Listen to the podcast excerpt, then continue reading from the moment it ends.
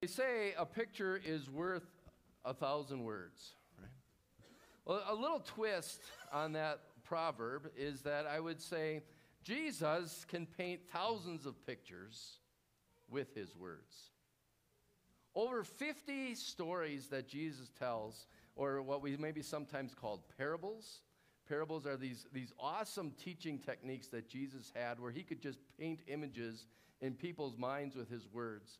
Over 50 of those stories are recorded for us in the Bible in the, in the li- about the life of Jesus. Matthew, Mark, Luke, and John are kind of the biographies of Jesus.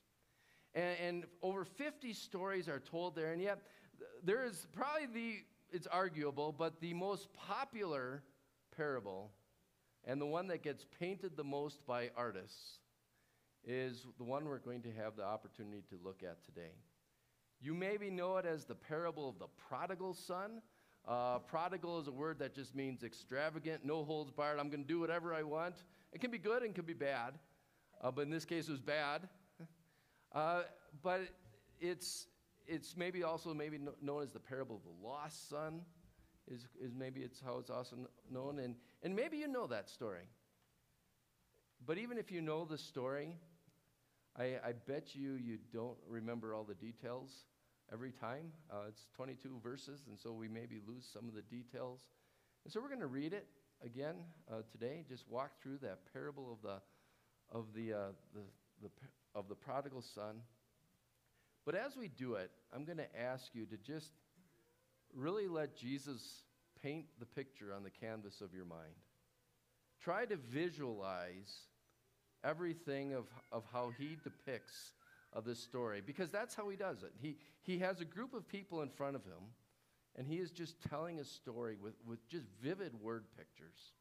So do yourself a favor and, and think that this is actually Jesus painting this, this picture in your mind. All right, so we'll, we'll read these words from Luke chapter 15 uh, once again today. Luke chapter 15 is sometimes called the lost chapter of the Bible. It has three stories in a row that are all about being lost. You have a lost sheep, you have a lost coin, and then you get to this story, which really talks about a lost son. And so, reading from, from Luke uh, chapter 15, uh, Jesus continued There was a man who had two sons. The younger one said to his father, Father, uh, give me my share of the estate. So he divided his property between them.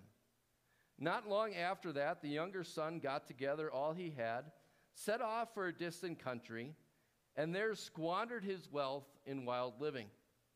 After he had spent everything, there was a severe famine in that whole country, and he began to be in need. And so he went and hired himself out to a citizen of that country, who sent him to his fields to feed pigs. He longed to fill his stomach with the pods that the pigs were eating, but no one gave him anything. When he came to his senses, he said, How many of my father's hired servants have food to spare? And here I am, uh, starving to death.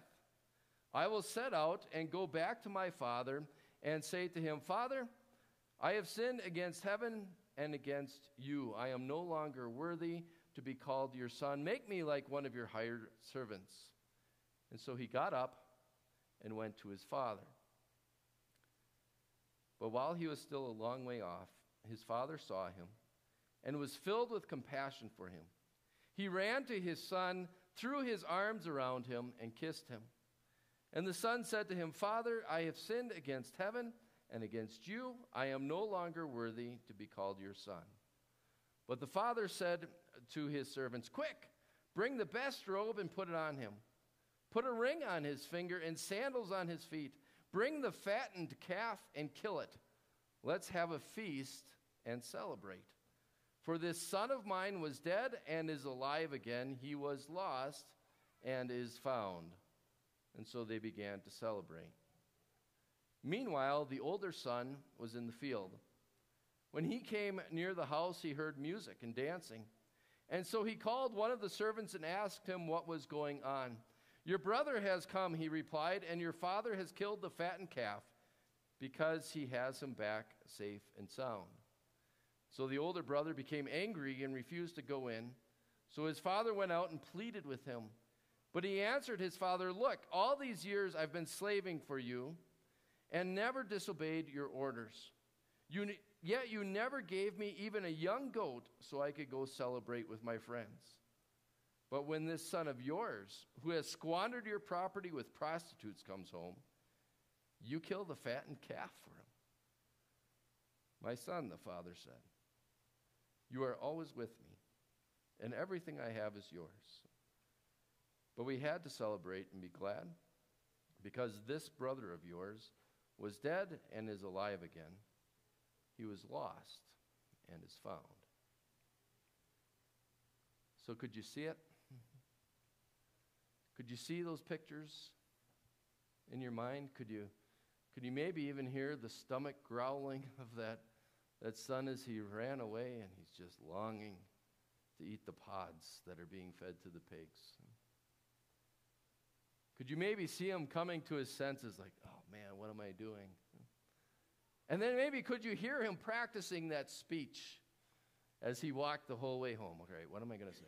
All right, how about, Father, I have sinned against heaven and against you. Father, I have sinned against heaven. I mean, he must have practiced because he nailed it, right? It was the exact same words. Whatever he practiced, this is what I'm going to say. That's exactly what he said. Could you see? Could you see the Father peering down the path and seeing his son on the horizon? Could you see that same elderly man get up and start running?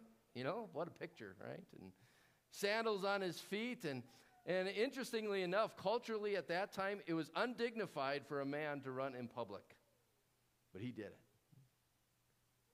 Could you see his tears, maybe meeting the corners of his smile? As he got nearer and nearer and nearer to that son and confirmed, yep, that's him. And he's ready to throw his arms around his neck. Could you see the robe being brought out to him and put on him? Or the ring? Could you hear the band playing? Could you see the dancing? Could you see the, the other brother kind of pouting as he sat there on the driveway, not wanting to go in? Could you see the face of the father, maybe from a different angle this time, as he's pleading with son number two, or older son? I'm going to call him son number two throughout the sermon because he's the second one mentioned. But could you see the father pleading with him, come on, come on in and celebrate? Could you hear Amazing Grace playing in the background of, of that scene? Not because we just sang it, but because it inspired the lyrics. What once was lost, now is found. It's quite the picture, isn't it? Where did you see yourself in that scene? Or where do you see yourself now? If you, if you review that, that parabolic scene, that, that story scene in your, in your mind, with whom do you identify? Do you see yourself as that, that reckless child? the, the one who's all about wild living? And maybe that's either is you or was you? And you, you you just have that whole lifestyle, and, and yet maybe you also know what it was like that after your season of wild living, you found a, a parent or a friend or a community with open arms ready to welcome you back. Is that you? Or maybe you're, you're that, that son, that reckless son, but you're, you're not quite at that stage of being welcomed back. Maybe right now you're rehearsing your apology. What am I going to say? I have sinned against heaven and against you. I have sinned against heaven. Just make me a servant. Or maybe, maybe you're the, the other son, the so called obedient one, who, who you're just a little bit miffed because you've done all the right things in life and they get the party thrown for them. Uh, you know, and you're doing all the responsible stuff in the community, but it seems like people who don't do anything, they get all the rewards. How fair is that? And, and you end up paying for it. I mean, that's really what happened here, right? The, the, the father had already divided the estate, so who's, who's fat and calf really paid for the party? It was the older son's fat and calf. That was paying for the, the other, his brother's party. Is that you? Do you really struggle when you see people being forgiven so easily? Being let back into the family when you've done all the hard work? That's not fair. Maybe you see yourself as the as the father. At a various stages in life, maybe maybe you're the father at a stage in life where where your kid wants nothing to do with you. And you see him walking away.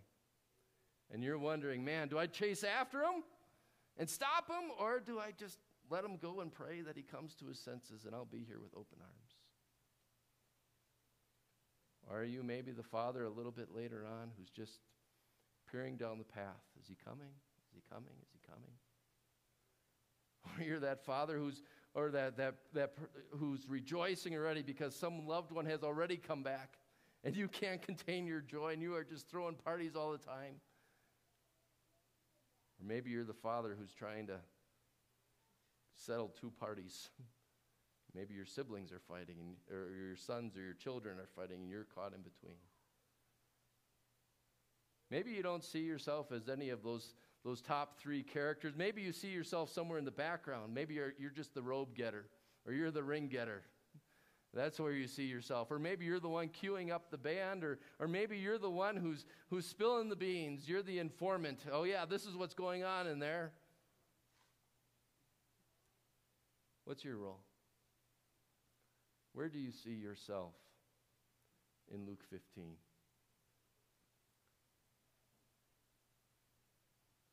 There's a lot of choices. Let's narrow it down. Where do you see yourself? Who do you identify with when it comes just to the two brothers? Do you find yourself as the squanderer or the scholar? The prodigal or the pouter? The younger son or the older son? Neither is really an enviable position, right, to identify with. When you think about it, those two guys really describe what's wrong with the world. On the one hand, you have some people who just have no morals whatsoever. I'm just going to live the way I want, and they squander their, all the gifts that God has ever given to them, and, and no holds barred. And on the other end of the spectrum is the person who is maybe accused of being, or not just accused of being, but rightfully accused of being, so judgmental and so slow to forgive and not welcoming. Which one are you? Like I said, it, it, it, really depicts what's wrong with the world. In fact, that was a survey uh, in a newspaper over 100 years ago in England. Uh, someone, the editor said, I want to I wanna hear your answers. And, he, and that's what he asked What's wrong with the world? And everybody wrote in their answers and they talked about all the people that are, are squandering one way, and the other one said, Oh, it's all the people who are so judgmental. But there was one person who wrote in, last name by the name of Chesterton, not a big deal. But he wrote in, Dear sirs, I am. I am. And truth be told, any one of us could have written that letter to the editor at different stages of life, maybe simultaneously, but at one at sometimes we are guilty of just living the way we want, forget forget anything about morals, forget anything about what God says. At other times, we're like the older son, where we have a tough time forgiving people. One moment we're, we're bowing down and we're pleading forgiveness for our mistakes. At the other moment, we have a hard time letting go of other people's mistakes. You know, we all we all could say that. What's wrong with the world? I am. And to truly come to grips with that reality, that can lead us to despair. I am wrong with this world. What's wrong with this world? And yet, God does not want you to despair today. Because who does He want you to see in this parable? Not so much the two boys. He wants you to see the dad. He wants you to see the father. The father is actually mentioned more than the sons in this, in this section. 13 times the name of the father comes up uh, more than the sons. But it's not just the, how, how often his name shows up that makes him prominent here. What, what makes him prominent is, is really the size of his heart, isn't it? I, I mean, you, you just see this, this dad, and you're like, who could do this? You know, who, what kind of a dad is going to not write off a son who wishes him dead? What kind of a dad is not going to burn bridges, but just make sure that the, the door stays open and his arms stay open uh, to receive this son who is doing who knows what, uh, who knows where? But there's the dad. What kind of a dad is willing to throw a party for a son who has wasted all the money that his dad gave to him and he's wasted it on wild living, on prostitutes? What kind of a dad is willing to do that? It's a, well, you might say it's a prodigal dad. Not that he was wild in living, but he was wild with his forgiveness. He was wild with his grace. He said, There is nothing, uh, there's no expense that I'm going to spare in celebrating. I mean, and you really see, you really see the big heart of this dad and the way that he, he describes it to, to son number two. What does he say there? He says, We had to celebrate. we had to celebrate. I couldn't hold it back. because what was lost is now found. And it's really in that conversation with son number two that we see the big heart of this dad, maybe even bursting forth, bursting out of his chest more than it was when he was running down the path. It's interesting when you really dissect the, the conversation between son number two or the older brother and, and the dad. You know, honestly, it was the older brother that half of the original audience was Jesus' plan for them to identify with. We didn't see it in our reading because it's, it's the third of three readings, third of three stories about something being lost. If you go back to the beginning of, of chapter 15, uh, you, will, you will see the setup. Who's Jesus talking to? And there's two groups of people. There's what we call tax collectors and sinners. They would really identify with son number one. All right? There he is. God's going to have open arms for me. But then there's a second group where we call Pharisees and tax collectors. And they make a comment that really is the catalyst for Jesus to give this little, these little stories. They said, Oh, there's Jesus. Look at him. He welcomes sinners and he eats with them. And so Jesus breaks into some stories. And now we've talked, it feels like I've been talking about the Pharisees the last couple of weeks here. Uh, if you don't know who Pharisees are, Pharisees were the, they were the good people. They were the religious people, but they did not like Jesus. They were, they were always confronting Jesus, always trying to cut him down, trying to cast doubt on his character, trying to cut, cast doubt on his message. And you would think Jesus would finally have enough with them. He says, You know, I'm done with you guys. I am just done with your attitudes. I am done with your unforgiving spirits, your unforgiving heart. I am done with your, your stony hearts. Uh, you know, you're so judgmental. Forget it. But he doesn't. He keeps reaching out to them as well. He's patient with them. And you can really see that in the conversation between the father and, and older son or son number two. What does he say? So his father went out and pleaded with him. That word pleading has the idea of, has a repetitive action to it. That it wasn't just, hey, come on in. No, come on, son. Come on. Just come on in. I want you at the party too. I want you to celebrate. I mean, you think about what kind of a dad would do this. I mean, you know, think about this. He's, he's enjoying a big party. You know, and it's your son that you're celebrating. If, if it's your daughter's wedding and you're celebrating and someone's pouting outside, are you going to go out to the parking lot and talk to them? Probably not.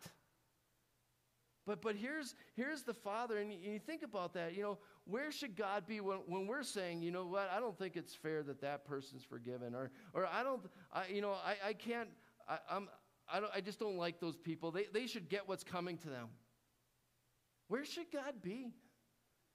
He should be a million miles away from us, partying with the angels because another sinner repents. I mean, I, I, mean, isn't that a neat picture that the Bible says that the angels break into a party every time the sinner repents? I, I imagine just like a bell being rung. It's like, ding, all right, everybody, let's celebrate. Uh, he, but the Father, where does he come? God's right here today. And he's pleading with us. Come. Come, I want you to celebrate. Don't, don't be so mad that, that your brother is, did all that stuff. Celebrate that he's back. And, you know, and then what's, what's so amazing is that, you know, the, the son gives this awful excuse of why he doesn't want to celebrate. It really doesn't make sense. Because he says, what does he say? He says, you know what? Dad, I slaved for you all the time. And yet you never give me anything for even a, not even a goat for my friend. Dad had just given him two thirds of the estate.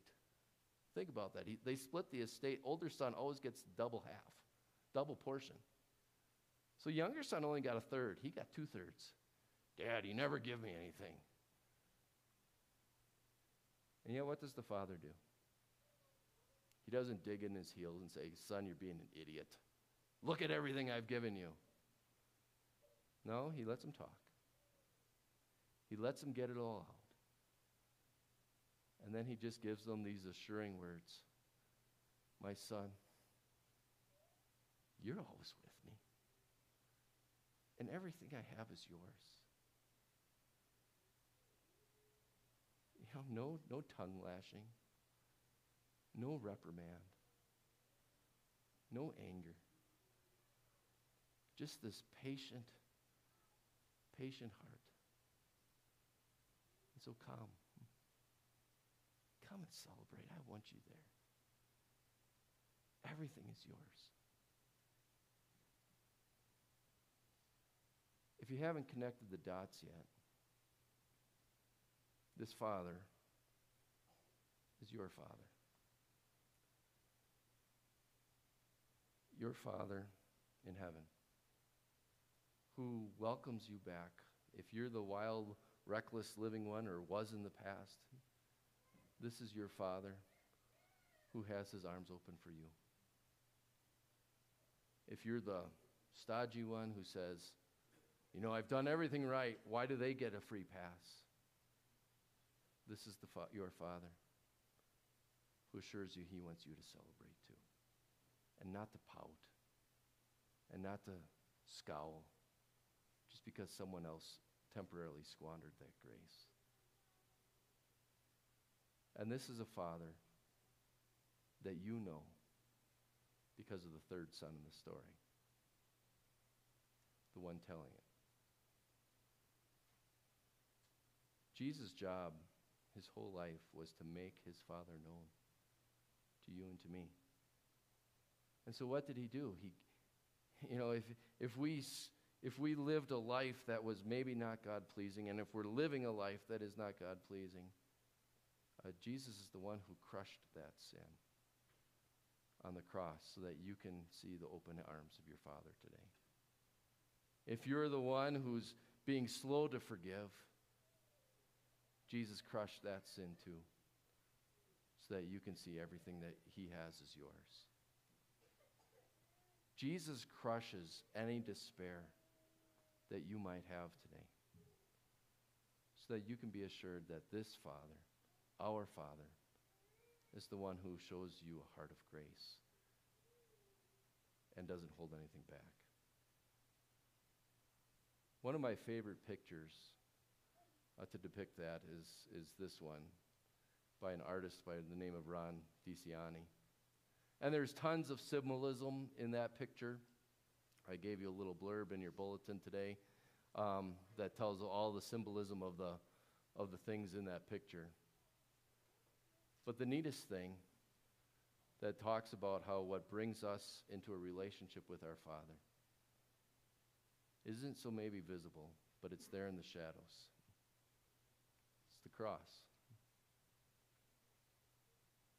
The cross of Jesus is what motivates us to forgive sinners and to celebrate that they're forgiven. And the cross is what assures us that we are forgiven and that we are welcomed sinners. The cross is what assures us today that our God would spare no expense when it comes to showing us how big his heart is and how big his forgiveness is. And so I don't care who you identify with. The truth is, we probably identify with every character in that story somewhere in our life. But you have a God whose heart is so big that he identifies with you. And so that, brothers and sisters, that is something worth celebrating. Amen. We'll join our hearts and voices. Um, we, we, every Sunday we, we use a statement.